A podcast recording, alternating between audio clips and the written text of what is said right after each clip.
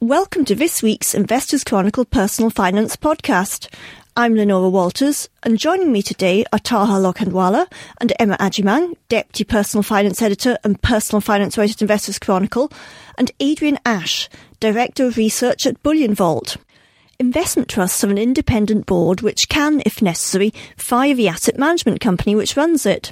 But this week, something rather more unusual has taken place an asset manager has effectively fired a fund. Emma, can you tell us a bit more? As you say, Leonora, this is very unusual. What's happened is Invesco Perpetual has resigned from managing Invesco Perpetual Enhanced Income, which is a, a bond trust and it's run by veteran bond managers Paul Causer, Paul Read, who are co-heads of fixed interest at Invesco Perpetual, very experienced managers, and they also ran it with Rhys Davies. But basically, they've decided that they're no longer going to be running this fund. Why has Invesco Perpetual resigned? Well, they haven't actually given a explanation for why they've resigned from managing the trust. But the analysts I've spoken to say that really it comes down to fees. And the board of the trust had said that they were in negotiations with Invesco as to um, the management fee. And then a few weeks later, we get this notification that they're going to be resigning. So it, it does look like um, this is a dispute about fees. So, what does Invesco Perpetual Enhanced Income currently charge? Um, the current OCF ongoing charge figure is 1.17%, but crucially, it also has a performance fee. And this is payable at a rate of 20% of outperformance on the first 80, pound, 80 million pounds of shareholders' funds. And after that, there's a 10% over a hurdle of LIBOR plus 1. And the performance fee also needs to, the managers also need to exceed 7% for the year. So basically, you know, it's, it's a performance fee. So what's, what's the actual, yeah, what's the actual ongoing charge of a performance fee in then? So altogether, last year, the performance fee, including the OCF, including the performance fee, was 2.16%. Okay. So rather a lot for a bond fund, I have Definitely. to say. Mm. Uh, why does its board want to cut its fees? And I actually spoke to the chairman of the board, and he said that it was due to a number of reasons. One, the recognition that performance fees have become much more unpopular with investors. Also, an awareness of the increased focus on fees within the industry, and the FCA has been very um, vocal about how they want managers to um, and boards to focus on getting value for money for investors.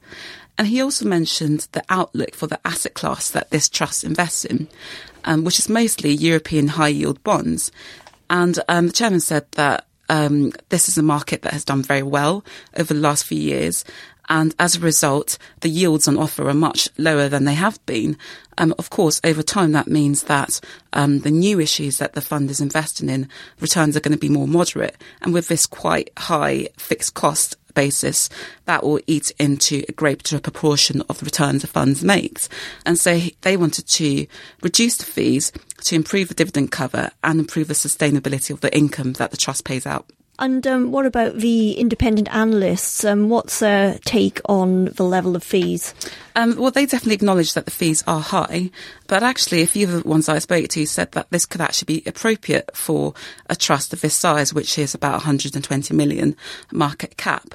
And one analyst said that he felt that the board may have been a little short sighted in this, in that they focused so much at the cost of reducing fees and actually potentially lost a very good manager who's done a good job of running the trust. But at the end of the day, you could go and uh, buy a, bond fund run by its managers It's a lot cheaper. Okay. Now, will losing Invesco Perpetual as a manager be detrimental to investors in Invesco Perpetual Enhanced Income? Possibly. I mean, performance has been very good. So the net asset value returns over three years has been 20%, 23%. Over five years has been 45%. And that's actually double um, the average made by other listed debt funds, you know, over the same period. So performance has been very good. I mean, the other thing to say about um, Perpetual's decision to resign is that they've got a 12 month notice period. So this isn't going to happen immediately. The managers are still going to be in place for the next 12 months. Who's going to run it in 12 months when Invesco Perpetual goes? I'm um, not quite sure about that yet. The board is obviously going to um, recruit for another manager to replace Invesco. And actually, so far, they've said in the you know less than week that this has happened that they received quite a lot of interest from other managers that could potentially take over. And so The board says that they, it's important to say to investors that they're not planning any dramatic changes to the way that the trust will be run, and they understand that investors want to hold this trust because of its high income. Thank you, Emma. And you can see her full interview with Invesco Perpetual Enhanced Income's chairman on the website. Many investors have an allocation to mainstream assets such as equities, bonds, and cash, but some investors also hold alternative assets alongside these. And a popular option over the years has been gold. Adrian, why do some investors have an allocation to gold? Well, gold tends to do well when other things do badly. Uh, and it tends to do best when people lose confidence in central banks. So if you look at gold's famous bull markets in the 1970s and again the early part of the 21st century, basically you had both of those things happening at once. You had equity markets in freefall in the 70s because of inflation, of course, and, and stagflation then, and then obviously um, central banks failing to address that inflation and getting behind the curve. You then had a similar situation in terms of equities. Obviously, you had the dot com crash of 2000 and then going into the financial crash uh, around 2008. Um, and again, people lost confidence in central bankers. Now, why gold when people lose confidence in central bankers? Well, gold doesn't do anything. I mean, gold doesn't pay any income, gold doesn't pay any dividends, doesn't distribute any earnings. It doesn't do anything, it doesn't even rust. Okay, but it's been used to store value in all ages and all cultures throughout history. So you could say that, well, gold is just, a, you know, it's a totem or whatever. But at the end of the day, you know, we are humans and, and this is what humans have, you know, always turned to in a crisis. So it's kind of seen as the ultimate backstop, if you like. It's nobody's liability. It's nobody else's credit to deliver on. Um, you're not looking for growth with gold. You're looking really as, I say, a backstop kind of uh, so you know it's it's really about portfolio diversification for most investors. If you think there's a crisis coming, then you may want to increase that allocation. Um, but in the main, it's about saying, okay, if things do go badly, then here is something which isn't correlated, doesn't tend to move with all the other stuff that I've got, such as shares and bonds. Okay, so why gold rather than other metals? Because there are a lot of other metals, and, and some of them are quite precious too. Sure. I mean, uh, you know, if you look at silver, platinum, palladium, the big difference there for the precious metals is that none of them have the history of gold as being that ultimate backstop. You could say silver was used as money before gold and, and, and, and beyond it as well. You know, at the end of the gold standard, we still had silver coinage in the UK and obviously in the States through to the 60s. Um, but the difference there is that they are primarily industrial you know, 60% of silver demand, end use annually, goes to industrial use. For gold, that's less than 10% now. Bonding wire. I mean, there's more people in the world with gold in their pocket today than there ever has been, but it's currently in a tiny microchip in their iPhone. Um, same with platinum and palladium. Obviously, the PGMs are used very heavily in the auto industry um, in catalysts to reduce emissions. And again, that means that those metals, and similarly with the base metals, of course, copper, etc., uh, you are then exposed to the economic cycle. Because if the economy turns south, then demand for those metals to go into as an industrial input is likely to fall as well. So what you saw during the financial crisis, particularly through 2008, where you saw silver crash from its peak uh, in the March, through all through the Lehman's crisis. Gold did drop. Gold fell very steeply at first, particularly in dollar terms, as, as the dollar rallied. But what you did see was that demand for gold was surging at that same time because suddenly wealth managers, private banks thought, oh my God, this really is a systemic crisis. There really is a risk that banks won't be there in the morning. What is the one asset which doesn't rely on a bank being there? Credit, etc. Uh, and that, you know, that choice was gold just picking up actually on the platinum and the palladium, if they are used in things like catalytic converters and let's say a shift to cleaner energy, um, with increasing noise and that government legislation coming in, might they not increase in popularity? Um, or certainly, I mean, it's it's a it's double edged. I think mm. for the mm. PGMs, platinum and palladium, the, pla- the platinum group metals. Um, platinum is primarily used in diesel engine catalysts, and palladium primarily in gasoline. Petrol. Mm. Um, so what you've actually seen in recent years is the platinum price has fallen below the palladium price. It's, it's since come back a little bit, but this is you know a very rare event because the market has decided that diesel is on the way out, whereas gasoline isn't for the near term. Longer term, palladium is far more exposed actually to the to the you know the, the eventual death of the internal combustion engine because it's more heavily used. It doesn't really find any other uses. Platinum has a vast range of other uses. Platinum is a very versatile metal, uh, and one use which is growing and which I think may come to the fore as an investment theme in, in, in coming years is hydrogen fuel cells. So Japan is making the 2020 Olympics the hydrogen games. That's what they want to call it. They did the same in 1964 with the Shinkansen bullet trains. You know, they basically built out infrastructure for the bullet trains then. And platinum is what you use as a catalyst in fuel cells. Uh, so as part of the global power train, I think that could become a, you know, a bigger story in years ahead. But um, turning back to gold, you mentioned that it's used traditionally to diversify and I suppose mitigate downside when things are going all over the place. Um, but is now a time, perhaps, when investors might need that kind of protection? Well, it really depends, on what you think the outlook is for other assets. I mean, gold by itself you know, there's nothing about the gold market in itself which really moves prices. Gold prices really, and, and this is really what happens uh, when you look at the global picture for demand. It, it, you know, in, industrial demand, as I say, is about 10%. Dual demand is then about 40%. Investment demand is now about 35, 40%. Um, central banks have been buying over recent years as well to make up the difference. And really, what moves prices is investment demand. Uh, and that is when particularly large investment houses, institutions start chasing prices higher. That's what we saw from 2000 through to 2012. So the question really is well, why were they doing that then and why might they do it again? And I think it would be because of anxiety about, say, overstretched equity markets. Um, the outlook for fixed income assets. I mean, obviously, if interest rates are on the rise, I'm not convinced they are at the moment, and certainly not in real terms after inflation, then you would expect bond prices to come down. Um, and that will obviously hurt you know, the large, the, the huge historic holdings of, of, of, government debt in particular, which um, investors now have. So you might look at gold as being, you know, an alternative to that. So it's really about your view on, on other things. Um, mm. Is now a good time? Well, what's interesting at the moment, what we're seeing on Bullion Vault, and what you're really seeing in retail investment demand, particularly in the US, is actually very low levels of interest from private investors uh, retail investors are at the moment really just not interested in gold. Um, there's not there's very low volatility in the price, so you're not seeing a great deal of trading there. Um, if you look at Google search volumes, which is something I track uh, for the phrase "buy gold," because that's a pretty good indicator of investor interest in the metal, that's actually uh, the lowest it's been since before the financial crisis now. So you've really seen that whole bull market and top of 2008 through 2012 has really been eroded now and really come off in terms of investor interest.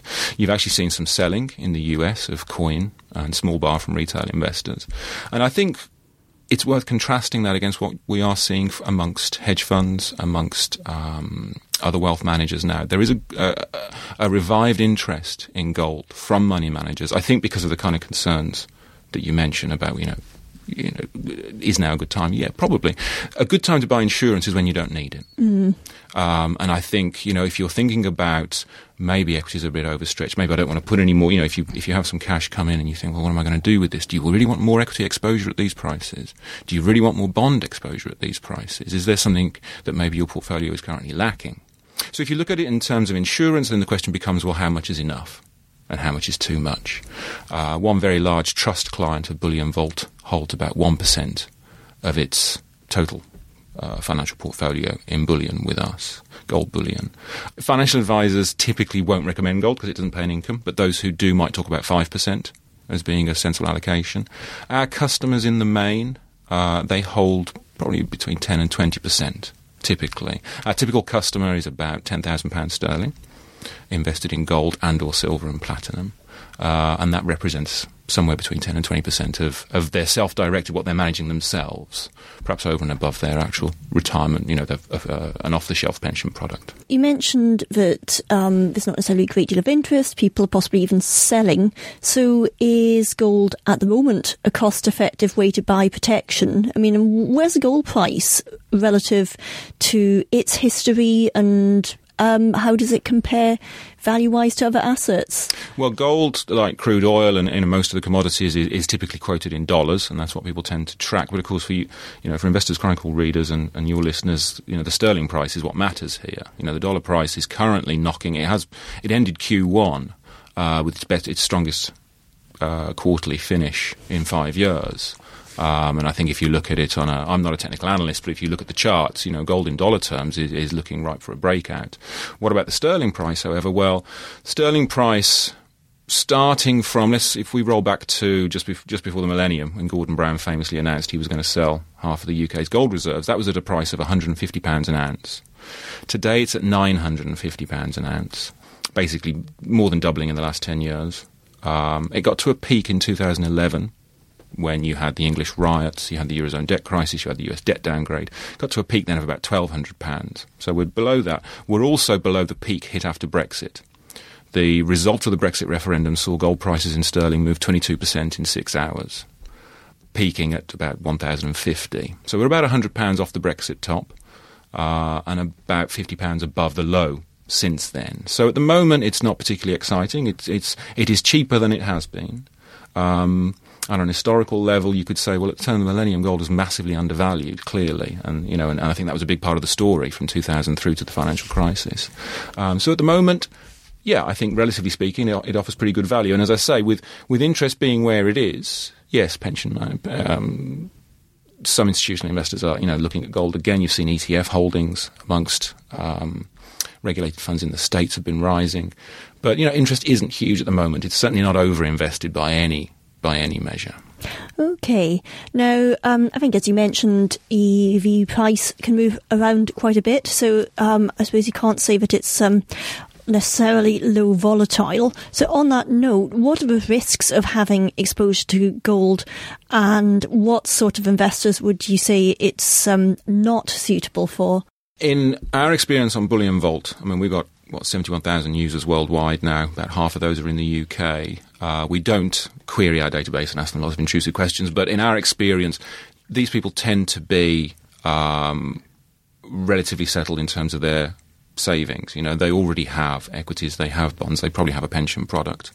Um, so it's really about having something else. So if you're looking, you know, if you're a, a you know a, a first-time saver, then probably gold isn't something that you need because you don't have anything else to protect yet. You know, if you view gold as insurance, well, then you need something to insure. So, in our experience, I mean, our typical customer is in his forties. Um, anecdotally, you know, a lot of finance professionals, a lot of IT professionals, they like, you know, they see our website, they like our business. But the risks that that you have, there is volatility, or there can be at the moment, it's actually very low um, on a daily basis. But the volatility typically is about the same as equities on a daily basis. Um, the risks that you face in gold, because it doesn't pay an income, and because it has this huge 5,000 year history of being used as a store of value, it is very sensitive to interest rates and interest rate expectations. So if you look at post the peak, the financial crisis, gold prices fell very steeply in 2013. Q2 of 2013, they fell 25%. Okay, which is a, a dramatic drawdown by you know for anybody, um, and that was basically because hedge funds and all those private wealth managers who had got into gold during the crisis all decided they needed to get to the exit because the U.S. Federal Reserve had started to talk about ending tapering its QE program what would come next was higher interest rates. Now, what's interesting is that the Fed finally began to raise its interest rates at the end of 2015, which is when the gold price bottomed. The Fed has since raised, uh, and the gold price has gone higher with it. So the issue there is, in fact, about inflation. Gold is very sensitive to interest rates and interest rate expectations. Um, but it's also very sensitive to inflation expectations, and it's the two that matter. So if you think real interest rates are likely to go higher. If you think the Bank of England is going to get ahead of the inflation curve and raise UK interest rates faster than inflation, then gold is likely not to do very well. The obvious course is that if you think the Bank of England is going to stay behind the curve, as the Fed have done, even if it does start raising, then gold is quite likely to do well. Okay. Now, if you one of those investors for whom it might make sense to have gold in your portfolio, how can you get to it? How can you access it? Well, I mean, there's very many ways. When you come down to it, it is a you know it's a physical, uh, it's an element, chemical element, uh, number seventy nine on the periodic table. There are very many ways that you can access either the metal or its price. If you're just looking for price exposure, gold as that kind of ultimate redoubt, that ultimate insurance policy. Well, the obvious one there is perhaps coins that you stick in a sock and bury somewhere in the garden. Um, that tends to be quite an expensive way of doing it. um, because you're basically talking about a lot of fabrication cost. You're talking about an awful lot of um, shipping and transport, storage, marketing, and everything else.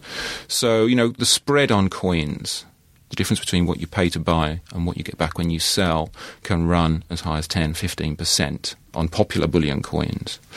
There are, of course, also rare coins, but that's a very different market. That's where you're talking about the numismatic value of, you know, ancient coins or whatever it may be. That's a very different market, and of course, that's really about the collectible value of the particular coin. It's different And market. how much would it cost to get these coins? I suppose that's, you know, what's the minimum entry requirement? Sure. I think that's the important thing for quite a lot of private investors. Sure. Well, I mean, it tends to people tend to think about one ounce coins. I mean, you know, those, Mm. the, you know, you're kind of so the Krugerrand, which was the first bullion coin launched uh, in the late 1960s. So that will be, what did you say it was, that's around one ounce. 950? So that's one ounce. So it's about 950 Yeah, pounds at the moment. okay. Mm. Well, that's the, that's the base value. You've then got your premiums to pay on top of that. So you're actually going to be looking nearer a thousand pounds. For like one coin? Yeah, for one coin of one ounce. And as I say, you know, you're going to be looking at markups on that, and then you're not going to get 950 back when you sell, because obviously the dealer then has to take a piece off you on the way out.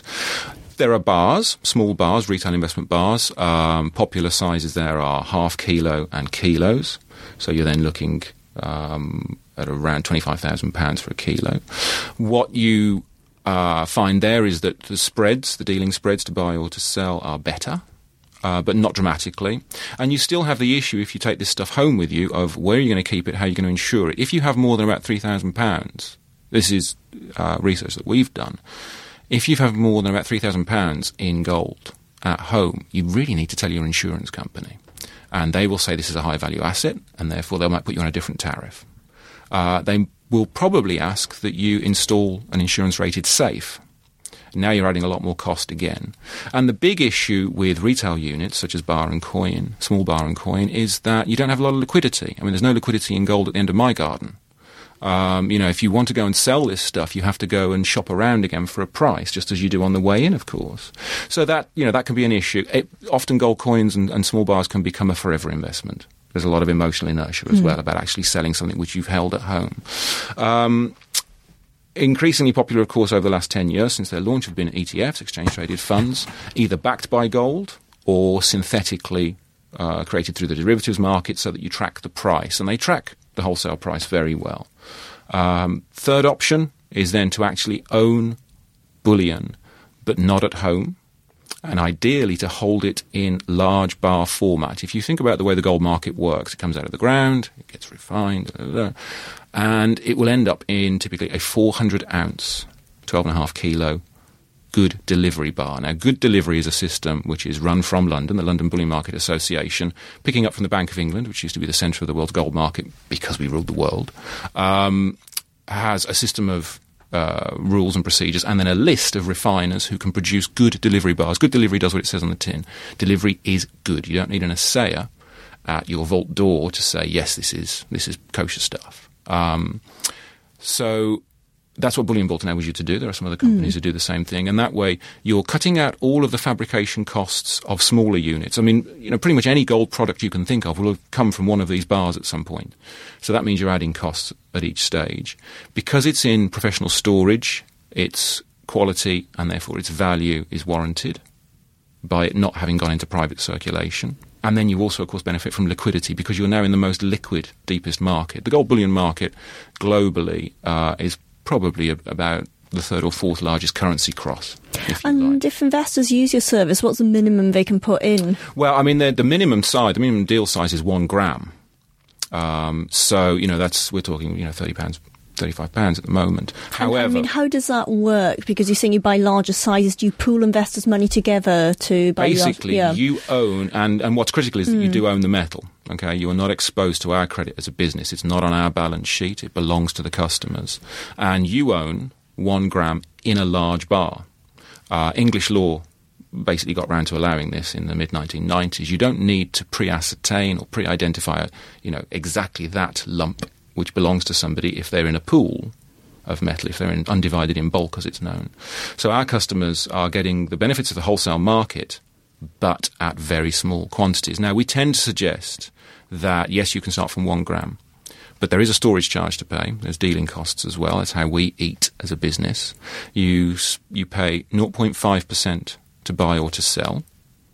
Um, and then you pay a storage charge because what's critical when you own something at arm's length is that you do actually pay for storage because that is then evidential in court if there is ever a problem.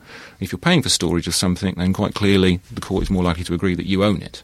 Yeah, uh, and that is done at four US dollars per month. So at the moment, annually, that's about thirty-five pounds minimum, with uh, a, la- a larger rate so the minimum is £35 a year for storage. The larger rate then is 12 basis points, 0.12%. So we're very much the cheapest uh, at making that available to private investors, both on dealing costs and on storage. We tend to suggest really an investment of £2,000 and above becomes efficient. Mm-hmm. Anything smaller than that, then that £35 a year charge can look a bit steep. And how do your costs compare to, let's say, investing in a physical gold ETF? So physical, ETC, I should yeah, say. Yeah. yeah. I mean, there's. Mm. I mean, the, you know, the UK uh, gold ETF market has a range of different products. Primarily, they're available from ETF Securities, now part of Wisdom Tree, um, and there's a range of costs that go with them. I mean, there are a couple of synthetic ETFs, ETC, sorry, where you are actually just tracking the price, and there isn't any physical gold involved. One of those costs 49 basis per year, which is actually quite steep if you compare it to our charge of 12, for instance.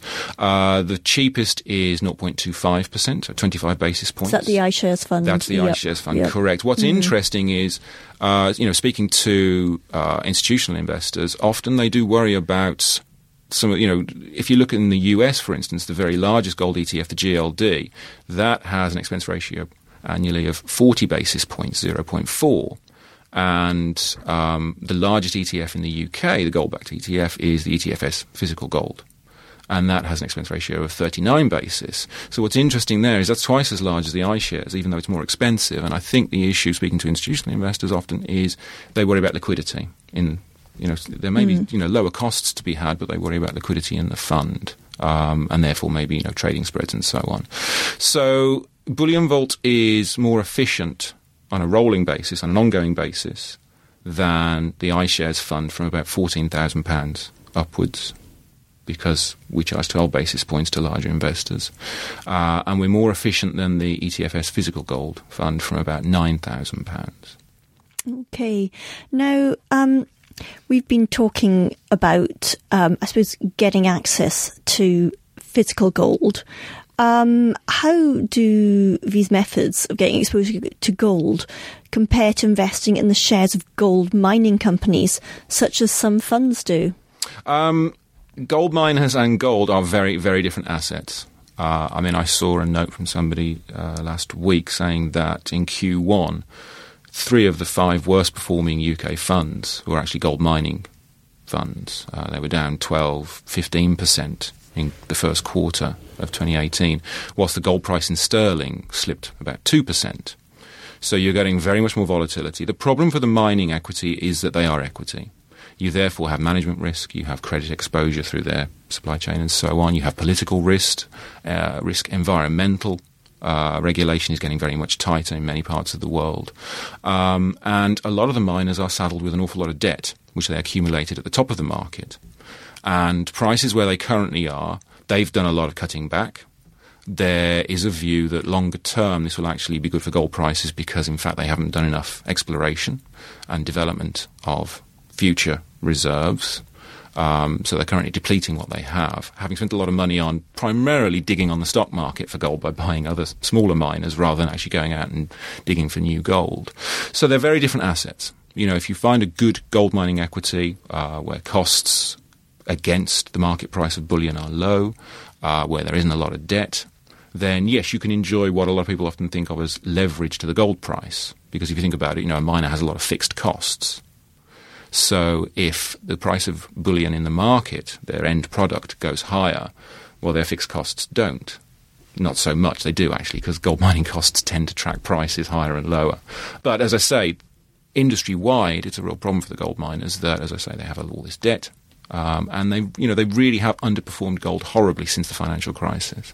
What about the fact that um, gold equities can do or potentially do two things that physical gold can't? One is pay dividends.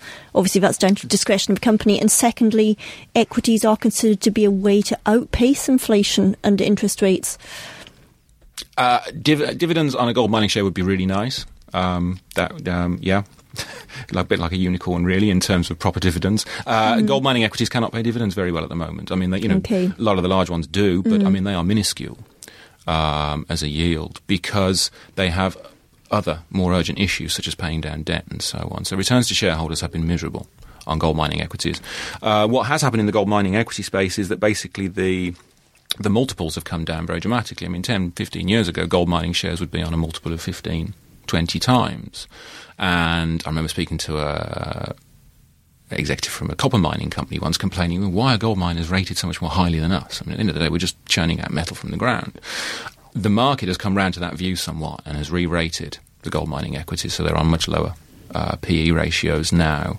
Um, so, in terms of beating inflation, yeah, potentially. If you you know if you see them as equity, but they are still underlying a gold equity. Um, so you know you're there is it is a way of looking at the gold market. It is a way of looking at getting exposure to a bull market, for instance. And of course, there are opportunities within individual equities to say, well, actually, this is just a very well run company um, whose share price I think is going to increase. Thank you, Adrian. A really helpful explanation of the investment uses of gold. Scottish Oriental Smaller Companies Trust performed strongly up until 2012, when its long-standing manager Susie Rippingall retired. Since then, the Trust has been through a number of manager changes and performance has not been good. But there are some reasons to believe that things could now get better. Taha, who now manages the Trust?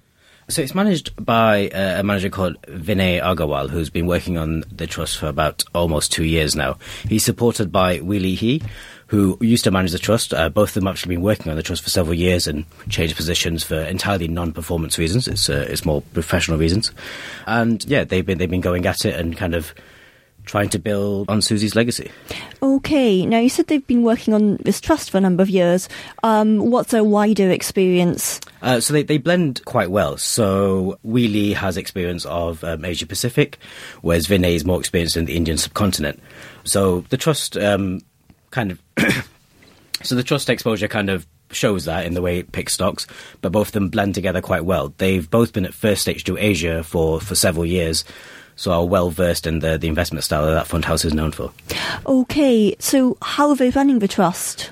So a few things that have changed since Susie left is that, um, and this is something that Vinay has done since he took over in 2016, is that they're taking things a bit more concentrated. So what that means is they're taking bigger bets on the few amount of stocks, which is a strategy that's generally quite unusual for a smaller company trust because what smaller company trusts tend to do is be very diversified among a lot of small companies. So this is it's quite interesting.